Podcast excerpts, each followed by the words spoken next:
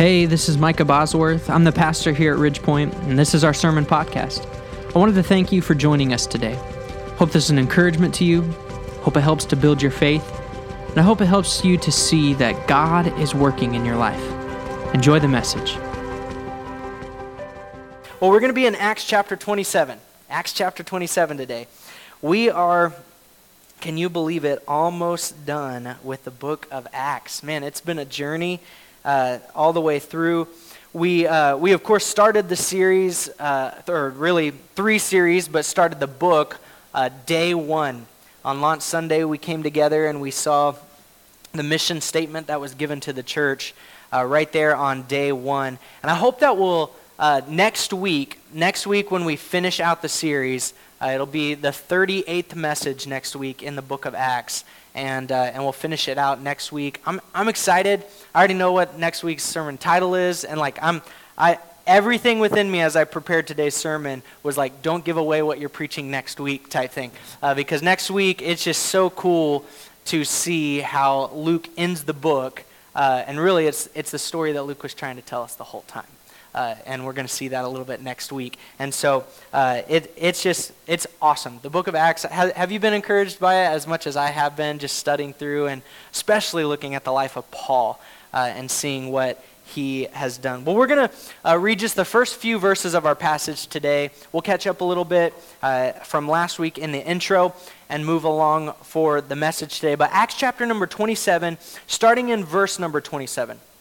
We're going to read verses 27 through 29, and then we'll cover actually all the way through about half of the next chapter uh, as we go through the message. But Acts 27 and verse 27, the Bible says this But when the 14th night was come, as we were driven up and down in Adria, or the, the Adriatic Sea, about midnight, the shipmen deemed that they drew near to some country and sounded and found it 20 fathoms. And when they had gone a little further, they sounded again and found it 15 fathoms. Then, fearing lest we should have fallen upon rocks, they cast four anchors out of the stern and wished for the day. They're just like, Lord, bring some sunlight, is what they're thinking. Uh, they, and so we're going to see really uh, what takes place uh, in today's story and in the life of Paul. And I hope that we'll see really all throughout it. We've seen this a lot in the life of Paul, but we just see God's providence consistently uh, in the life of Paul. And I hope that we'll also see throughout the entire story just pictures of faithfulness. And that's really what I want us to look at today. But before we do, let's take one more moment with our heads bowed and eyes closed. Just ask the Lord to speak to us as we dive into His Word. And then, of course, whatever he speaks to us about, that we'd determine that we'll apply it, that we'll respond to him. Heavenly Father, Lord, we thank you for this time that you've given to us now to look into your word. Thank you for the wonderful time of singing and worshiping your holy name. And God, thank you for all that you do and are doing in and through us. And God, we pray that today, uh, as I preach, Lord, that it wouldn't uh, be my words, uh, that it would just be your words and your heart flowing from me this morning. Lord, give us what we need and give us something that we would be able to apply and, uh, Lord, just live out this very week, uh, remembering who you are and what you've done for us. God, we thank you for uh, the message and the passage that we're going to be looking at. We pray that you would just be lifted up in it and uh, that you would uh, be honored and glorified with all that's said and done in this time. We pray it in Jesus' name. Amen. If you recall last week when we, uh, when we started going through, we, stall, we, we ended while they're still in the middle of a storm. And uh, we, we, of course, they took off finally from Caesarea. Paul had been in Caesarea for two whole years, uh, just kind of in uh, what's the not purgatory just kind of in limbo right? Just kind of in limbo in his life uh, in between transitions. He's already appealed to caesar but there's a process in which to finally send someone off and he eventually ends up getting sent. But we're going to find that it takes him a long time to get to rome. We saw that last week they took off they went under cover of a couple of the uh, the islands that were there of Cyprus, and even once they came down to Crete because of some of the winds. Paul specifically said, because of the winds, hey, I don't think we should go out in this. Uh, in this, we should just uh, stay for the winter right here in that place called Fair Havens. But the centurion listened rather to the shipmen, to the sailors, and said, No, we need to get to Phoenice. But they didn't quite make it to Phoenice because then the winds started to take them uh, all the way out, way out into the middle of the, uh, of the sea. And we're going to find today uh, that last week we left him in the middle of the storm, okay? And really what we focused on last week was we saw uh, Paul had faith in the middle of an unexpected storm, right? Uh, right in the middle of it, his confidence lied completely in the fact that Jesus was with him and that God had given him a promise. And he was claiming that promise and saying, No, no, no, this isn't Rome. God said I'm going to be at Rome. And so I'm just going to claim God's promise and say, uh, he's, he's promised me something, and I know he's going to fulfill it. And so he tells every single person on that ship, if you remember, he said, Be of good cheer.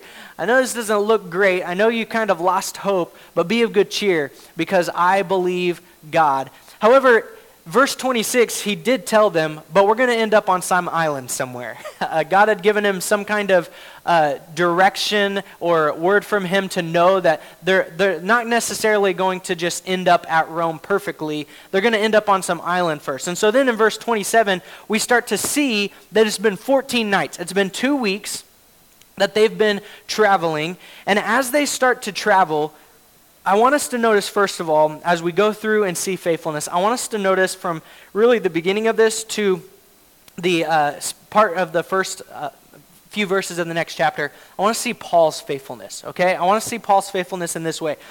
It's the 14th night of a storm. All hope seemed to have been lost by everyone else who was on the ship, okay? But Paul says, I believe God and we're in this area now where I know we're going to end up on some island. Well, it tells us that the, the sailors, they start to actually find out in the way that they measured that they actually were coming up on some land. It tells us in verse 28 that they measured uh, they sounded that would have been they take down a big rope of some kind with some lead or some kind of uh, anchor maybe at the bottom of it that would go all the way down and then it would be marked at every fathom which for us would be about six feet and so they measured it, and at first it was about uh, 20 fathoms, and so that's about 125 feet uh, that they were. And then they, uh, in the midst of the storm, getting tossed a little bit more, they threw it down again at another part and found out it was 15 fathoms. So they know they're getting closer and closer to land, but they don't quite know how close yet until uh, a few verses later. But they're scared uh, at how, what seems to be how fast they're coming into the land. Okay, they throw down the uh, sound. They find the, that it's 20 fathoms. They throw down again. It's 15 fathoms. Man, we're coming in quick. Let's throw some anchors down and just hope for the best until sunlight comes. So they throw four anchors down to stay as best they can in place right there in the middle of this storm. Uh, in, interesting fact has nothing to do with the message, but I was as I was studying, they found four anchors over in this area near a, a, an, uh, the island of Malta, which we're going to see they end up at, about 90 feet under the water, in between two bodies of water. We're going to see that, that that's also important in just a second, and right near some inlets. And they're just sitting in a museum somewhere in Malta with an inscription that says some Roman anchors is pretty much all it says. Uh, and, you know, we can't be dogmatic about was it these four anchors, but it's just thought an interesting fact that people walk by every day, four anchors that could be the very anchors that Paul's, uh, this crew that Paul was on, dropped in this area. It's close to what they call St. Paul's Bay because of what we're about to see take place. Uh, but just cool, interesting fact, okay? Sometimes I got to share stuff in my, that I find in my study that maybe you wouldn't find elsewhere uh, unless you're really deep study. So that was just cool. Side note, okay? Back to verse 30. Back to verse 30, okay? They drop these anchors down.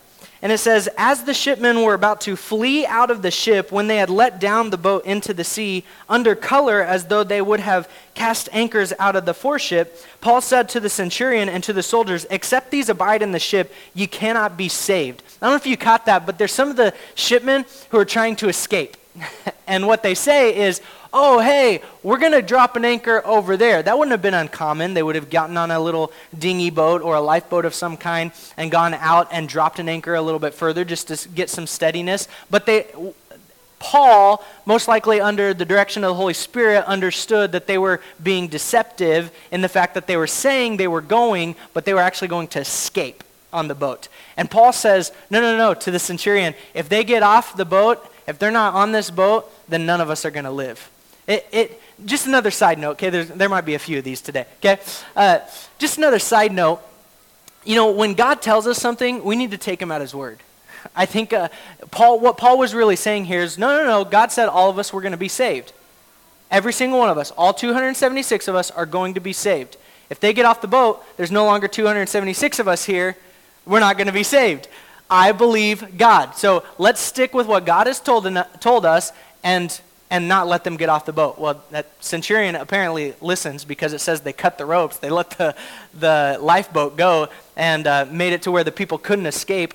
But then it says, uh, so they cut off the ropes of the boat, let her fall off, verse 32. Verse 33, and while the day was coming on, Paul besought them all to take meat, saying, This is the fourteenth day that ye have tarried and continued fasting, having taken nothing. They hadn't eaten in two weeks.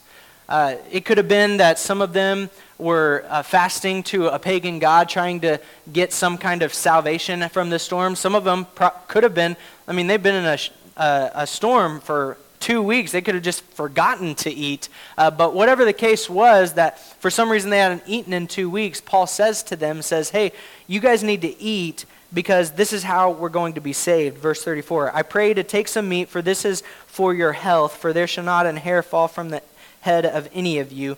And when he had thus spoken, he took bread and gave thanks to God in presence of them all. And when he had broken it, he began to eat. Then were they all of good cheer, and they also took some meat. So uh, it just, I don't know if you had the same uh, reaction to food as I do, but it encourages me when I eat. And it seems to have the same effect on these men that Paul says, hey, get some food in your stomach, and after they eat, they're encouraged and they're strengthened because they ate. It says they were of good cheer. And then it says, and we were in all in the ship 200, three score, and 16 souls. So 276 people is what Luke tells us is on this boat. Now, I think it's interesting, okay? Just another side note. I told you there might be a couple of these. He uses the word souls. I, I looked up the Greek word just to make sure it wasn't like a, a, a just a translation choice uh, from the King James translator saying souls. Uh, it's actually the word suke that we would actually think of the inmost being of the of the soul, the thing that uh, by which you know we get sa- uh, that gets saved. All of that that we we are eternal souls. Okay, so it it's cool to think that Luke didn't see these uh, these fellow, I guess crew members you could call them for a short time. They, he didn't see them as just random people. He saw them each and every one as an individual soul that God could save. Uh, I was listening to one preacher kind of talk about this portion and said it seems it seems that Luke, in the span of a year, okay, if you were to look at this this area in the span of a year being on this ship, you could probably chalk this up to being a colossal failure. I mean, they didn't get the, the wheat from one place to another, right? They, they completely got off course. They were headed to Italy, and they end up on a little area we'll see in just a moment called Malta. Okay? The, the ship is gone. We're going to see that in a minute. I mean, by human standards, in the timeline of one year, this, this journey was a complete failure. But it seems that Luke didn't just have uh, it, this in view, the, the present uh, circumstances, but rather eternity in view, in the sense that in the span of eternity, uh, he saw this as 276 people, a few of them who already know the Lord, but of most of which, for the first time, probably got to hear the gospel. and for the first time, got to see Paul, a man of God, be blessed by God and see someone declare faith in God. All of those things, uh, it seems that Luke has a perspective more so on eternity of, man, earthly, if we're looking at this earthly wise, then this was an utter failure. but if we look at this eternity wise, man, so many people got to see the working of God in their lives because of what took place right here on this journey. But we see uh, 276 people eating, verse 38, when they had eaten enough, they lighten the ship, cast out the wheat into the sea. So they're still trying to lighten the ship. They throw some more cargo off, off board. And then it says, And when it was day, they knew not the land, but they, discour- they discovered a certain creek with a shore, into the which they were minded, if it were possible, to thrust in the ship. And when they had taken up the anchors, they committed themselves unto the sea, and loosed the rudder bands, and hoist up the mainsail to the wind, and made toward shore. And falling into a place where two seas met, they ran the ship aground, and the forepart stuck and remained unmovable. But the hinder part was broken with the violence of the waves. Did you catch that? They see land for the first time in a long time out on, out on the sea.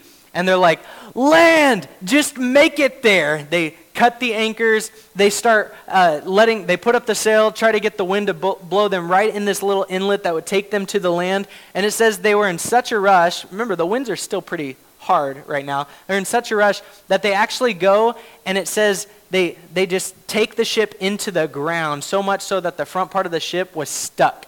There was nothing was happening. But the waves and the wind were still beating on the back part of the ship and it's going crazy. Okay?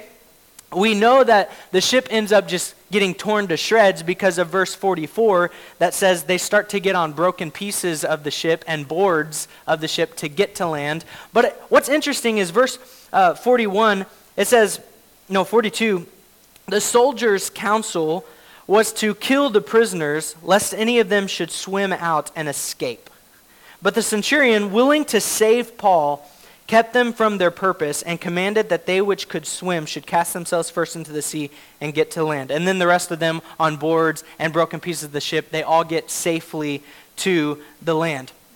Some of the soldiers, remember with Roman soldiers, if uh, a prisoner were to escape you, and you, then you show up without the prisoner, you would be the one who either got the death penalty or imprisonment for the fact that a prisoner escaped. So some of them, they're like, let's just save our hides and kill them so that they can't uh, escape on the way to land. But the centurion, Paul had found favor in the eye of the centurion, no doubt by the hand of the Lord working in all of this, that the centurion had favor on Paul and said, no, no, no, no. Any, any prisoners and any soldiers that can swim, jump out, swim to shore. And if you can't, good luck, but jump on uh, a board or something and try to make it to shore. And of course, just as God had promised, all 276 show up on the shore. Says, When they were escaped, verse 1 of 20, chapter 28, then they knew that the island was called Melita, or what we would call modern day Malta. And the barbarous people showed us no little kindness for they kindled a fire and received us every one because of the present rain and because of the cold. And when Paul had gathered a bundle of sticks and laid them on the fire, okay, we'll see what happens in just a moment when we get to my next point. This is what I want us to see, okay? When I talk about Paul's faithfulness, as we unpack all of that that just took place, and we look at uh, what Paul did in the midst of it, man, we just see Paul serving, right? Paul, he, uh, he's going through, despite, despite the circumstances, we see Paul remaining faithful to just serve people. Uh, Paul, in the middle of a storm, okay, tells people, hey, you need to be encouraged.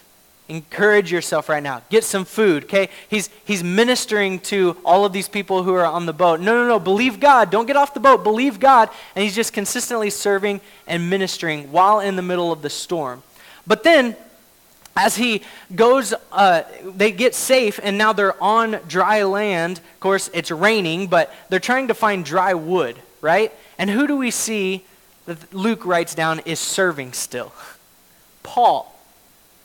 Don't you think that if you had just gotten off of a huge amount of storm-ridden, uh, storm-ridden journey, and then you get to a shipwreck, and then you have to swim all the way to shore, you'd be tired. I mean, you'd be hungry. You'd be cold you, you just would want to probably sit by the fire.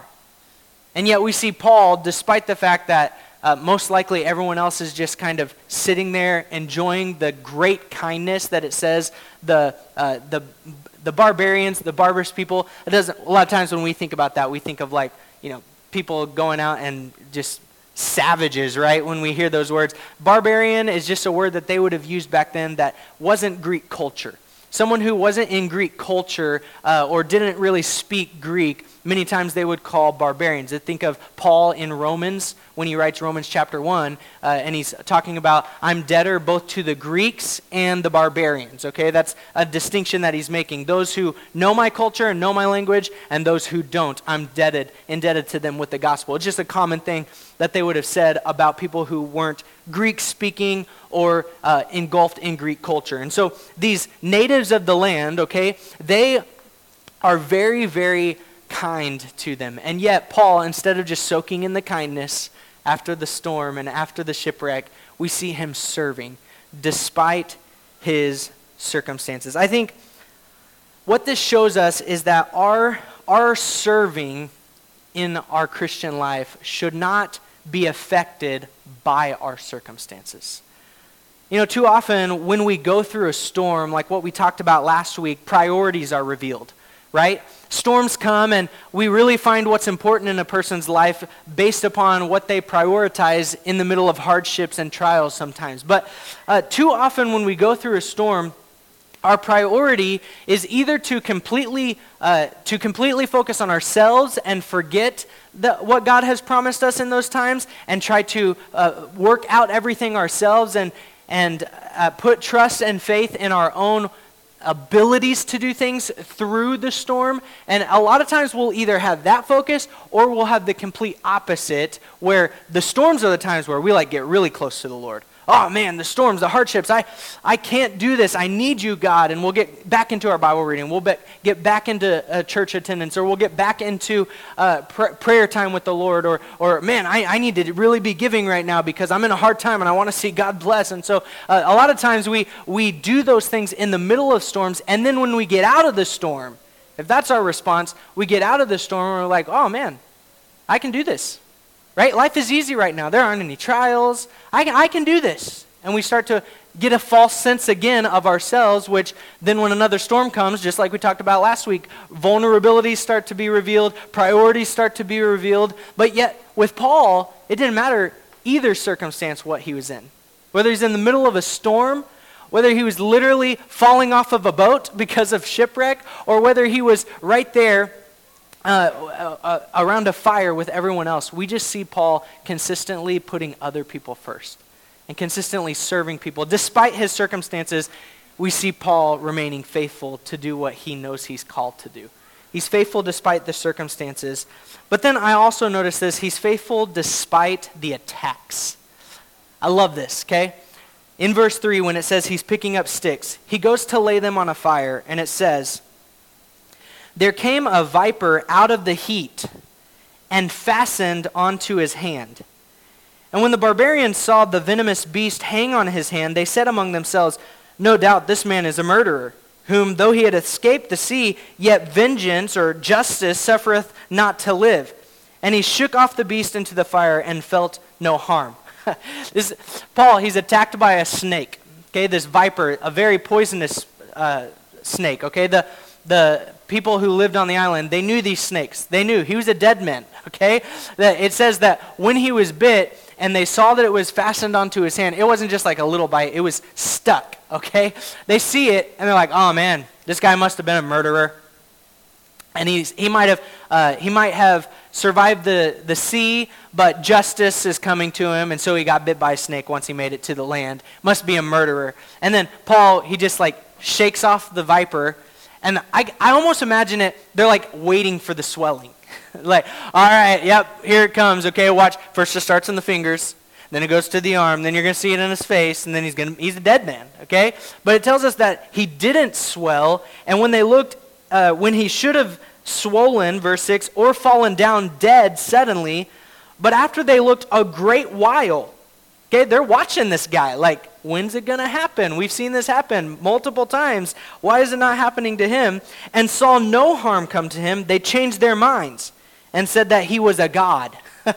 how quick. Uh, it, it just goes to show a lot of times our human hearts that's how we view circumstances, right? Oh man, something bad happened to him. They must have done something bad, all right? And then, uh, oh man, something good happened to him. Well, they must have got right with the Lord, okay, right? Just like uh, these people, they're like, oh man, he was a murderer. Uh, he, he must have done something wrong, and justice is getting him back, so he's going to die. Wait a second, his hand's not getting big. Wait a second, he's still not dead. Oh, he's a god, okay? They, it's like, so uh, pagan in their mind and, and not knowing anything about even what the Lord would do, it, it's a great opportunity for Paul, as we're about to see, to start seeing the hand of the Lord work in this, uh, in this island and with these people. But Paul, uh, he was, he, despite the attacks, we see him uh, stay faithful through it. And I don't want us to lose the symbolism that it was a serpent, a snake that bit him.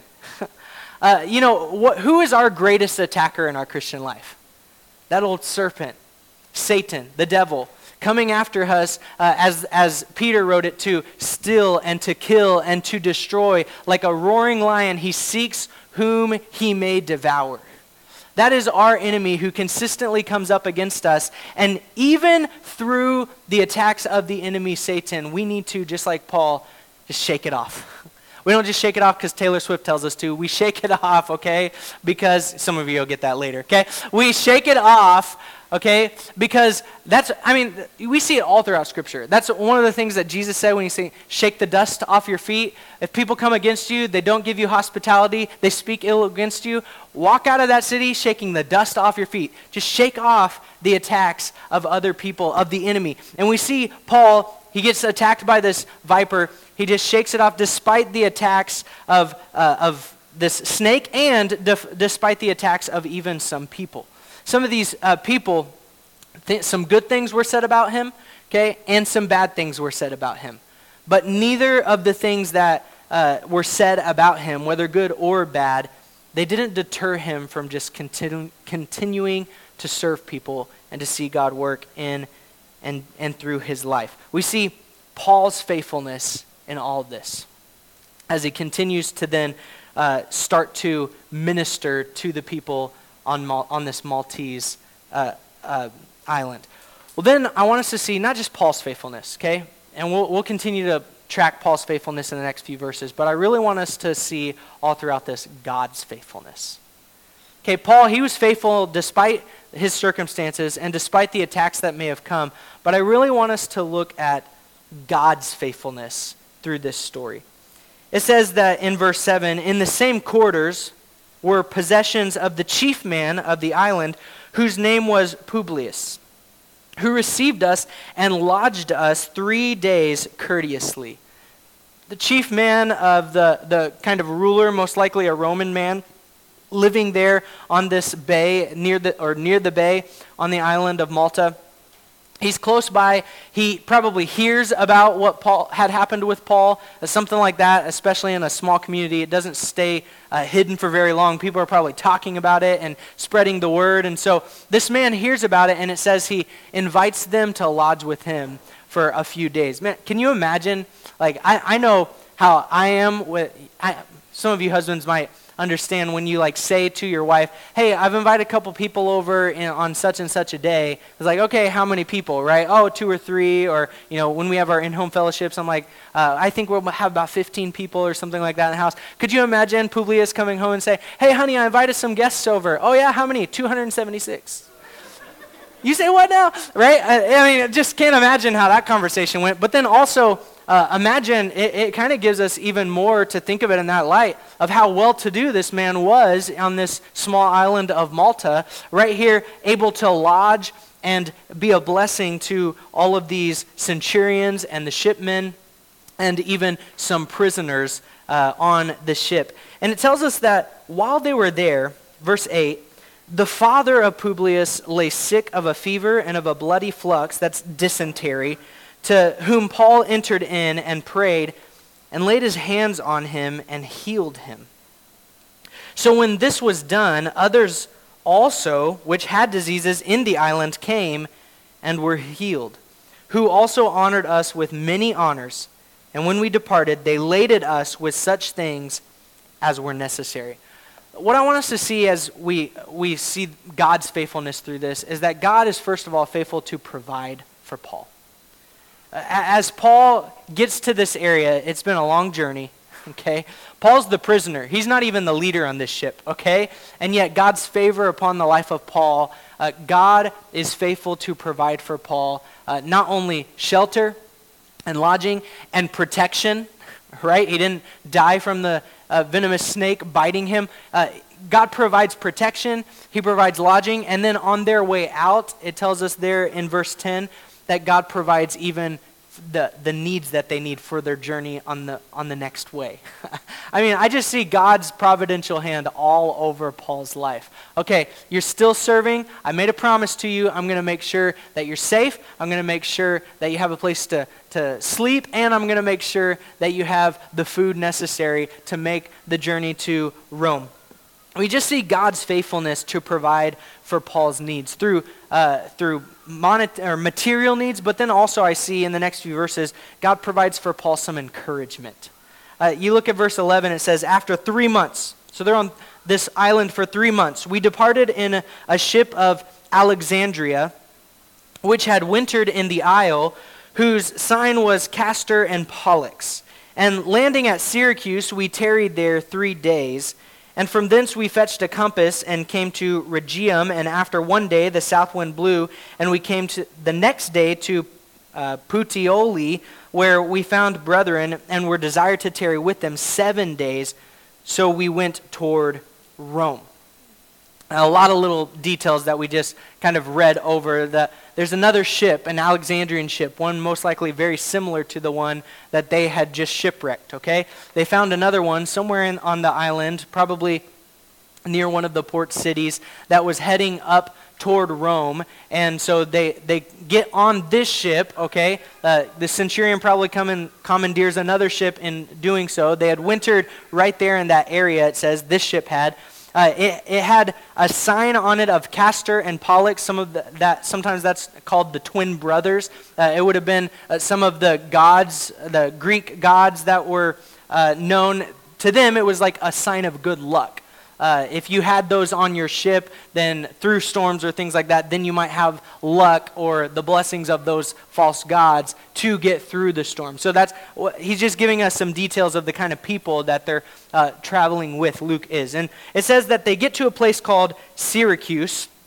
Okay, I still have this map from last week. They so we saw them. They get lost all the kind all the way through the sea. They end up in Malta right here, and it says from Malta they get on this ship and they head up to Syracuse, and then from Syracuse to Rhegium. Then it says from there up to Puteoli, okay? And it says that there in Puteoli they found brethren and were desired to tarry with them seven days, and so we went toward Rome. You know what I see here God doing in his, in his uh, providing for Paul? He didn't just provide for his needs uh, and materialistically. Uh, we also see God providing his needs spiritually. Man, could you imagine Paul, after going through the trials that he did, all in Jerusalem, being beaten of all the Jews, being sent off to the different trials there in Caesarea, and then goes from Caesarea all the way uh, in this huge, crazy, that's for two years, and then this crazy trip all the way to Malta, and then three months in Malta, and then uh, finally he gets to a place that's far, far away from home far, far away from any place that he's ever been to before. Now, who does he find? More Christians. Man, it's so cool to see how the gospel has already spread. Some, mo- most likely, some of them who got saved all the way at the day of Pentecost when they all came, and then ended up coming back to th- these areas. Most likely from that, or uh, when they were scattered in Acts chapter 8. Excuse me uh, and we see the gospel go all the way north, and it even says in Acts 8 that it got all the way to Phoenice or Phoenix. Uh, the gospel has just been spreading this entire time, and who does God bring along Paul's path but other people to encourage him? It says there that, uh, and from thence, when the brethren heard us, they came to meet us as far as Appii forum and the three taverns, whom when Paul saw, when Paul saw, he thanked God and took courage. Man, Paul, he's about to go before Nero, right? He's about to go into the heart of the empire of that, the biggest empire at that time in their known world was Rome. And he's about to go in there alone, it seems, okay? Uh, maybe a few friends with him, but go in uh, to a very dire situation of he doesn't know if he's going to go and Nero's going to imprison him or if he's going to be uh, beheaded, which one day he eventually will. He'll go through all of that, but and, and we'll see. We'll track some of that next week. But uh, he's going to a very hard place to share the gospel. And what does God do prior to even him going? He provides him some encouragement. Some brothers and sisters in Christ who uh, came along Paul and, and helped him get on his journey. We see from there the three inns, or the three uh, the three taverns, as it says, and and uh, God and Paul thanked God for them and was encouraged by them. And, and we, I just love seeing God's faithfulness, not just to provide his materialistic needs, but also his spiritual needs to help encourage him in this time. But I also want us to catch this that God's faithfulness isn't just proven here in how he provides for Paul, but I, I love that God's faithfulness is shown in the fact that uh, God kept his promise. God kept his promise. You remember what Paul's been saying this whole time? Way back in like Acts 18 and 19, Paul said, I got to go to Rome. But before I go to Rome, I got to go to Jerusalem, give this offering, and then I'm going to start making my way to Rome. And he didn't even know what was ahead at the time. He thought it was going to be another missionary journey, most likely in his mind.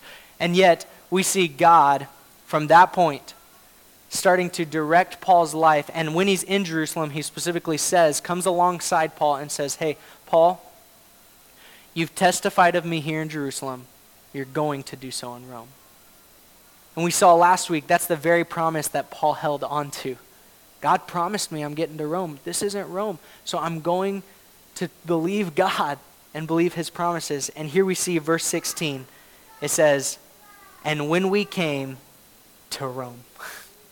The centurion delivered the prisoners to the captain of the guard, but Paul was suffered to dwell by himself with a soldier that kept him. So, Paul, it tells us that he was allowed to live in a house that he rented for himself with just kind of a, it was kind of like house arrest, had a guard near him at all times, but had free rein, just like he did in Caesarea, had free rein in Rome.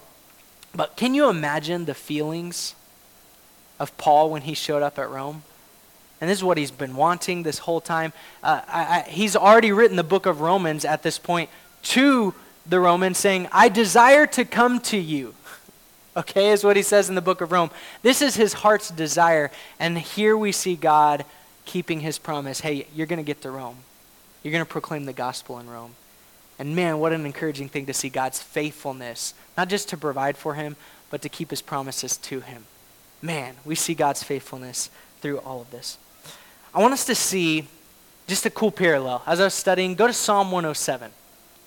Go to Psalm 107. As I was, as I was just studying this section of the life of Paul, I couldn't help but think of these verses. And this isn't, this isn't at all a prophetic psalm, one that would predict the future. I just want you to see some parallels in Psalm chapter 107.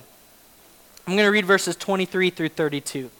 Okay? They, they won't be on the screen. I, I forgot to put them there. But verse 23 through 32 of Psalm 107. Listen to this. See if you can draw some parallels from some things we've just gone over in the life of Paul last week and this week. They that go down to the sea in ships, that do business in great waters, these see the works of the Lord and his wonders in the deep. For he commandeth and raiseth the stormy wind, which lifteth up the waves thereof. They mount up to the heaven, they go down again to the depths. Their soul is melted because of trouble. They reel to and fro and stagger like a drunken man and are at their wits' end. Then they cry unto the Lord in their trouble, and he bringeth them out of their distresses. He maketh the storm a calm, so that the waves thereof are still. Then are they glad, because they be quiet. So he bringeth them unto their desired haven. Oh, that men would praise the Lord for his goodness and for his wonderful works to the children of men. Let them exalt him also in the congregation of the people and praise him in the assembly of the elders. Isn't that just a cool parallel that we see in the life of Paul? Man, he did, Did he do business? Oh, he did business in the great waters, in the deep waters. But didn't he see the works of the Lord in those deep waters? Man, did he. And then uh, as he travels and he experiences all of those things and he cries out and declares to God, he ends up safe. And then it tells us right at the end let those that go through those praise the Lord. praise the Lord. And exalt his name in the congregation. And then praise his name in the assembly of the elders. And we're going to see next week, man, when Paul gets to Rome, boy, does he do that. in the assembly of the Jews, the elders, he goes before them and proclaims the gospel to them. Man, what an awesome parallel. You know, when I see this passage and I see Paul's faithfulness and God's faithfulness, it really reminds me of this. Paul, I believe, remained faithful because God is faithful. Uh, Paul, I, I, don't think it was Paul saying, Yeah, I can do this. Or I, I, I think I can make it through this storm. And yeah, God gave me a promise, so I can make things happen. I think Paul just remained faithful through all of his circumstances because he remembered that through every circumstance, his God is faithful. What motivated Paul to be faithful? God and his faithfulness to him.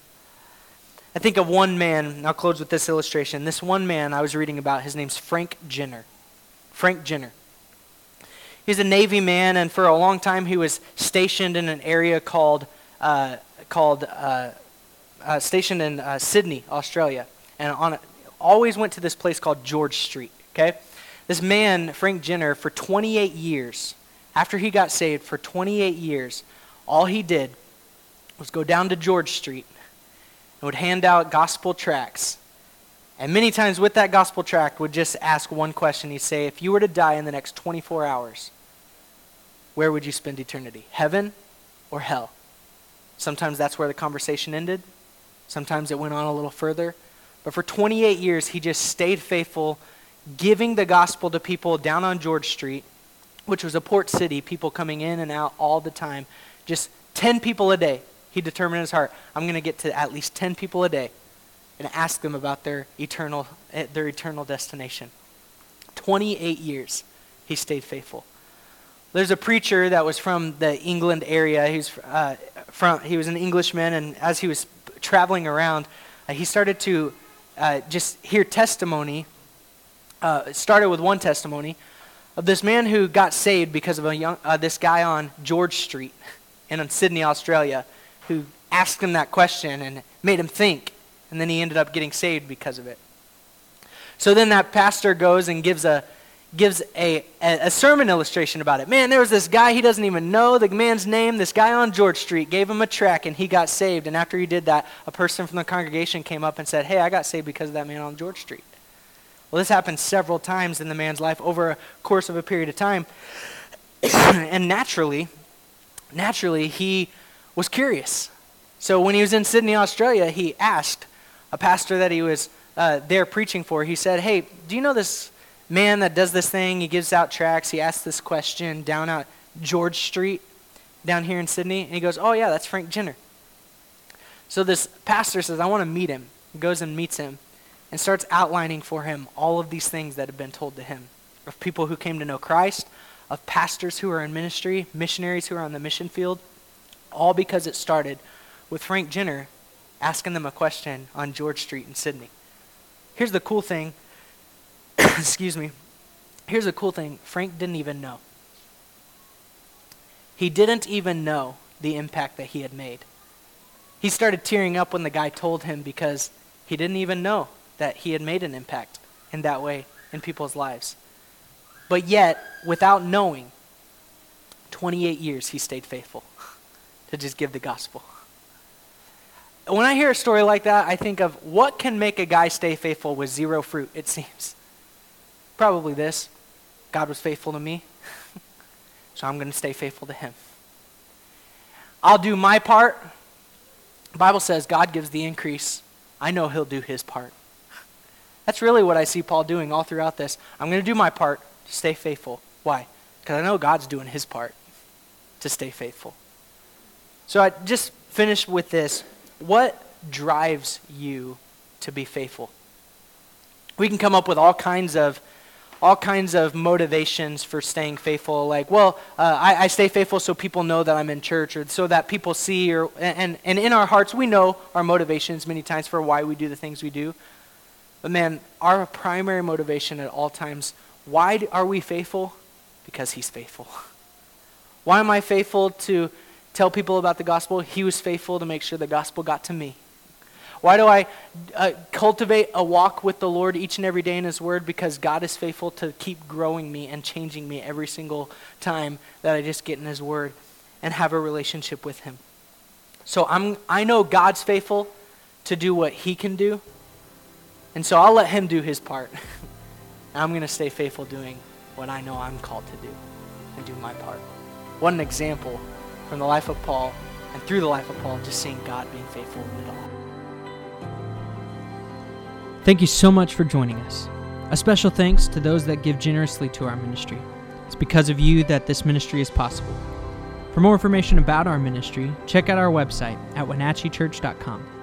If you enjoyed the podcast, you can subscribe, you can share it with your friends, hit the share button, or take a screenshot and share it on your social media, and tag us at Wenatchee Church. Thanks again for listening. God bless.